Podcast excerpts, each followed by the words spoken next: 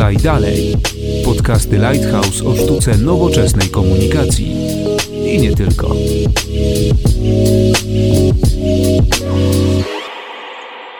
Dzień dobry, Konrad Domański. Zapraszam na 16 odcinek podcastu Lighthouse Podaj Dalej. Dzisiaj wraz e, z naszymi gośćmi porozmawiamy o interesującym projekcie, który już wkrótce ujrzy światło dzienne. Mowa tutaj o tym, że nie tylko podcasty, ale też wideo w Lighthouse. Już wkrótce startujemy ze studiem Lighthouse, ale z racji też, że dzieje się bardzo dużo wokół nas, poruszymy temat koronawirusa, temat wpływu na biznes, na komunikację.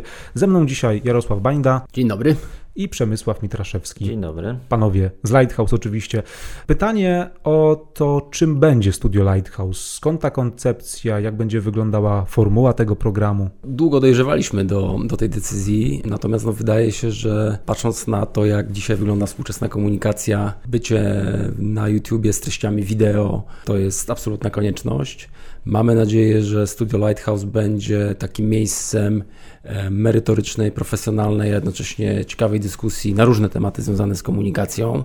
Dużo będziemy mówili o komunikacji kryzysowej z racji tego, że jest to nasza kluczowa specjalizacja. Nie chcemy zanudzać naszych odbiorców, nie chcemy tutaj robić wykładów akademickich ani, ani kursów e, online. Chcemy e, rozmawiać na tematy ważne, ciekawe, trudne.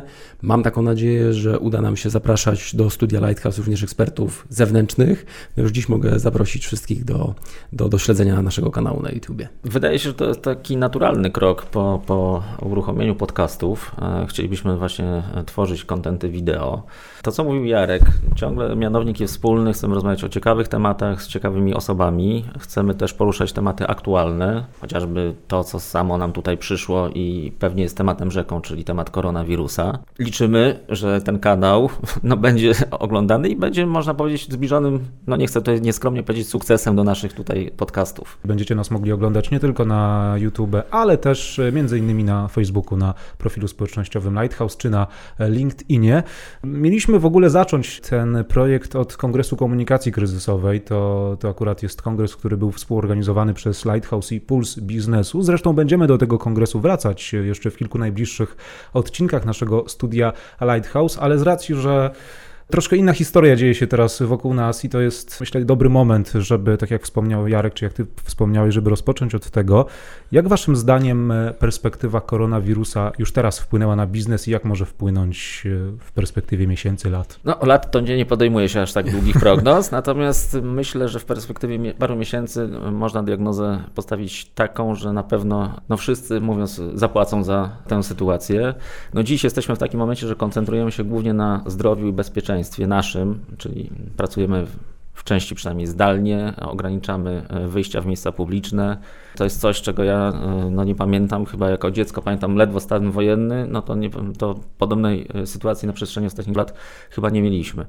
I myślę, że dzisiaj no, to przedsiębiorcy, właściciele firm zaczynają jednak już myśleć, co będzie, jak ten kurz opadnie, czyli pewnie w perspektywie dwóch tygodni, może miesiąca, może dwóch miesięcy zacznie się rozmowa i szacowanie strat. No i niestety tutaj e, przewiduje, zresztą to odzwierciedla już dzisiaj giełda, że pewnego rodzaju panika co do przyszłości jest, no a jak ona będzie głęboka, ta korekta i ile to będzie każdego kosztowało, no to się dopiero okaże. Natomiast każdy zapłaci za to. Znaczy ja się zgadzam, że warunki gry, jeśli chodzi o prowadzenie biznesu, kompletnie się zmieniły. To, co dla mnie jest bardzo ciekawe, bo zwróćcie uwagę, że te radykalne dosyć środki, które zostały wprowadzone przez polski rząd, właściwie obowiązują od piątku, od, od, od soboty.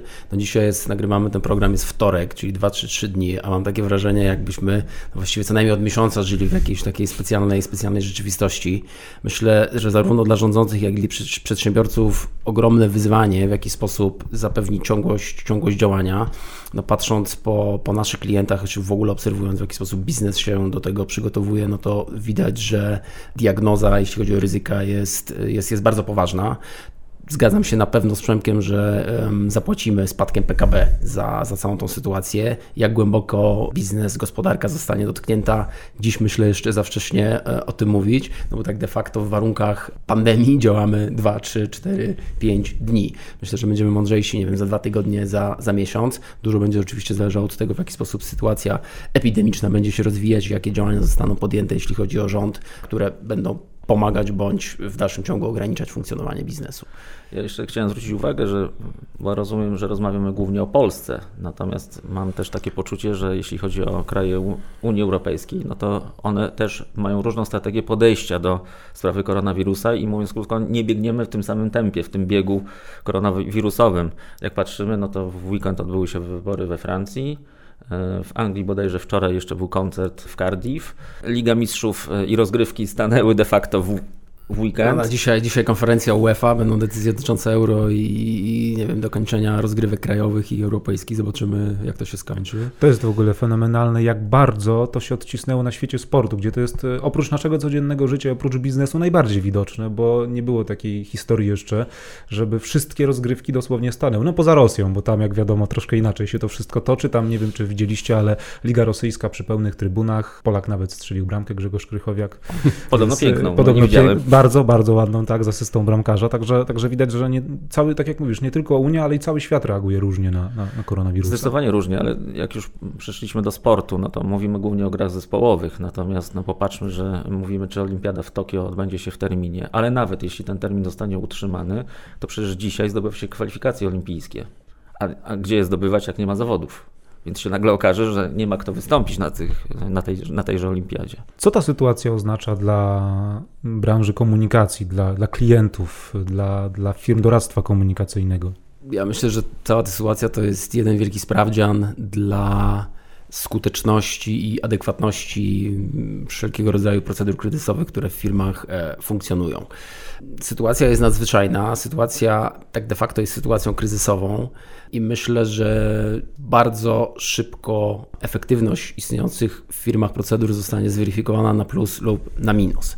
E, no niestety czasy nadzwyczajne tworzą sprzyjające warunki do rozprzestrzeniania się wszelkiej maści plotek, fake newsów, nieprawdziwych informacji. Te informacje mogą również bezpośrednio dotyczyć biznesu. No, chociażby informacja z wczoraj czy z przedwczoraj e, dotycząca tego, że e, ibuprofen, czyli substancja czynna, dosyć powszechnie używana do produkcji leków przeciwbólowych, może sprzyjać rozwojowi koronawirusa. To jest informacja udostępniona na Twitterze e, Ministerstwa Zdrowia Francji. Ona bardzo szybko rozlała się po, po internecie i myślę, że dla producentów leków wykorzystujących ibuprofen to jest bardzo duże wyzwanie, w jaki sobie sposób z tą informacją radzić. Tego typu fake newsów, aczkolwiek tutaj trudno powiedzieć, czy to jest fake news, czy to jest po prostu informacja e, jeszcze niesprawdzona, niepotwierdzona badaniami, ale z tego typu wyzwaniami biznes, mam wrażenie, będzie musiał sobie radzić coraz częściej. No pytanie, czy, czy klienci, czy, czy biznesy są przygotowane na to, żeby od strony komunikacyjnej w tych trudnych czasach tą komunikacją zarządzać. Zastanawiam się i chciałbym to sprawdzić, może jak już będzie trochę spokojniejszy czas, y, ile firm ma taki scenariusz kryzysowy pod tytułem hmm. epidemia, pandemia, y, skażenie wirusowe? Myślę, że niewiele. Mm, więc y, ten, ta, ta sytuacja kryzysowa, która nas dotyka, no to jest podwójnie trudna po pierwsze, nie mamy tego scenariusza przemyślanego, w większości podejrzewam przypadków zakładam, a dwa, no dynamika zdarzeń, która jest, plus decyzje, takie bym powiedział, bardzo restrykcyjne rządu, no powodują, że właściwie codziennie ten scenariusz pisze się na nowo i to jest trudna sytuacja. Nie wydaje Wam się też, że ten krajobraz po, po koronawirusie jeszcze cały czas jakby, jakby to, to zagrożenie trwa, będzie taki, że, że zapotrzebowanie na usługi kryzysowe wzrośnie tak bardzo, bardzo mocno. Ja wiem, że znowu nawiążę do sportu, ale, ale Zbigniew Boniek, prezes PZPN, powiedział bardzo mądre słowa, że teraz zastanawiamy się, co uratować, a później zaczną się e, debaty na temat odszkodowań i, i procesów. Nie wiem, czy akurat powinniśmy mm, tak bardzo mocno skupiać się w, tym, w, tym, w tej naszej rozmowie na, na świecie sportu. On oczywiście jest jakiś tam eksponowany, budzi dużo emocji, no bo wszyscy w mniejszym lub większym stopniu jakimś tam e, sportem jesteśmy zainteresowani. Ja sobie myślę, że jest kilka takich prosto wyglądają w rozmowie, natomiast pewnie jeśli chodzi o zaimplementowanie ich w codziennej praktyce biznesowej to już nie jest takie proste. Ale myślę, że co to jest ważne z punktu widzenia no właśnie takiego skutecznego komunikowania w warunkach kryzysowych, no to po pierwsze, czy firmy mają właściwe zrozumienie, analizę tego, co się dzieje wokół nich. To znaczy, czy na przykład w przestrzeni ich bezpośrednio dotyczącej, ich branży, ich marki, nie zaczynają funkcjonować jakieś fake newsy, które mogą negatywnie wpłynąć na, na postrzeganie ich biznesu, na, na percepcję klientów. I tutaj wydaje mi się kwestia monitoringu, kwestia bardzo takiego pogłębionego, jak my to nazywamy, communications intelligence, pod kątem, no właśnie, pojawiania się informacji, które mogą e, wprowadzać w błąd e, interesariuszy danej firmy. To jest absolutnie e, punkt numer jeden i wydaje się, że przy wykorzystaniu wykorzystaniu wszelkich dostępnych narzędzi typu monitoring mediów społecznościowych, monitoring tradycyjnych mediów. Klienci powinni być na to, na to gotowi. Punkt numer dwa to jest skuteczna, jasna, klarowna komunikacja z kluczowymi interesariuszami, z klientami, przede wszystkim z pracownikami, z dostawcami. Wydaje się, że jest oczekiwanie takie, że firmy będą bardzo regularnie i bardzo na bieżąco komunikować swoje podejście, swoją strategię, jeśli chodzi o działalność w tych trudnych czasach. Interesariusze na pewno tego, tego oczekują. Trzecia rzecz to są jakieś algorytmy, sposoby na radzenie sobie z fake mhm. newsami, mm. czyli w przestrzeni publicznej pojawia się nieprawdziwa informacja dotycząca mojej firmy, e, naszej firmy, co ja mogę zrobić, żeby tej informacji przeciwdziałać. myślę, że to są trzy, jeszcze chciałbym może dodać do tego jeszcze czwarty postulat, a może nie postulat, tylko jakiś taki obszar, który pewnie wymagałby zaopiekowania, a mianowicie mam takie wrażenie, wrażenie, że przedsiębiorcy bardzo mocno skupiają się na zapewnieniu, że tak powiem, kontynuacji procesów biznesowych, na, na tym, aby biznes przetrwał. Z kolei społeczne oczekiwanie jest takie, że biznes zaangażuje się w walkę z koronawirusem, będzie wspierał nie wiem, właściwe instytucje państwowe, rządowe w, w, w, w walce. Innymi słowy, że trochę te kwestie związane z biznesem, zarabianiem pieniędzy zostaną odłożone na bok, a wszystkie ręce na pokład i wszyscy razem próbujemy gdzieś tam walczyć, więc chociażby jest takie, taka, taka myśl, potrzeba po stronie biznesu, żeby przemyśleć pewne inicjatywy, pewne pomysły, pewne działania, w jaki sposób w tych bardzo trudnych warunkach jednak mimo wszystko angażować się społecznie, pokazywać, że, że, że, że, że temat e, jest w pewien sposób zaopiekowany. Ja myślę, że w takich właśnie trudniejszych momentach, to my, ja przynajmniej jako Lighthouse, e, rzadko się nudziliśmy. Więc krótko nawet mogę powiedzieć, że mamy więcej pracy niż w tak zwanych czasach spokojnych. Mhm. E, czy to było spowolnienie gospodarcze, czy właśnie jakieś takie jednorazowe zdarzenia. No więc też zakładamy i chyba ten scenariusz już się materializuje, że mamy ręce pełne roboty. No dzisiaj jesteśmy, tak jak tutaj już rozmawialiśmy, w takim trochę momencie koncentracji na kwestiach zdrowia, ochrony życia i bezpieczeństwa, żeby mieć poczucie bezpieczeństwa, czy to są pracownicy, czy klienci, czy szeroko rozumiana opinia publiczna. Ale pewnie za kilka dosłownie tygodni będziemy właśnie się koncentrowali na tym, no w takim razie, jakie tutaj straty e, mamy, szacowanie i wychodzenie z tych, odrabianie tychże strat. To może się wiązać z trudnymi decyzjami dla firm, dla przedsiębiorców. No i wówczas no, ta właściwa komunikacja, wytłumaczenie, z czym się musimy zmierzyć, jakie decyzje trudne musimy podjąć i co z tego wynika, no to jest właśnie domena takich firm jak nasza, gdzie musimy to tłumaczyć. Myślę, że sporo będzie materiałów na przyszły Kongres Komunikacji Kryzysowej. Może, żeby delikatnie zarysować, warto powiedzieć, czym jest Kongres Komunikacji Kryzysowej. W ogóle postanowiliśmy. E, po paru latach właściwie nie organizowania takich większych eventów związanych z, ze zmianami, uwarunkowaniami dotyczącymi komunikacji kryzysowej, stwierdziliśmy, dobra, spróbujmy, zobaczmy, e, porozmawiać, co się zmieniło, bo świat się jednak e, zmienia dość dynamicznie.